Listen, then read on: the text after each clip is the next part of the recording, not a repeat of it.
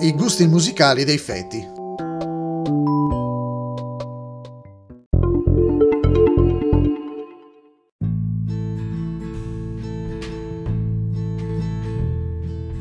Il ricercatore britannico Clifford Holtz fece un esperimento su una donna incinta. Sulla sua pancia posizionò degli auricolari. Il feto rispose immediatamente al ritmo di un valzer cadenzato, come se volesse alzarsi e ballare. Poi li ha posizionati sulle orecchie della donna.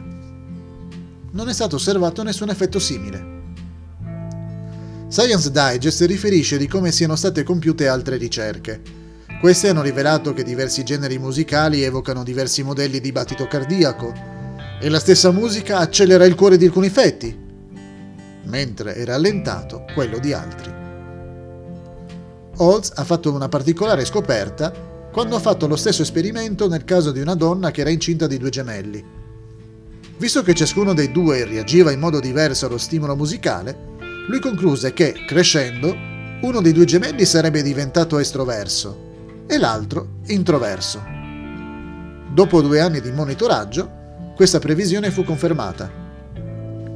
La musica riesce a far battere il cuore del feto in modo più regolare, pertanto il ricercatore ha suggerito di far ascoltare la musica come terapia per curare il feto.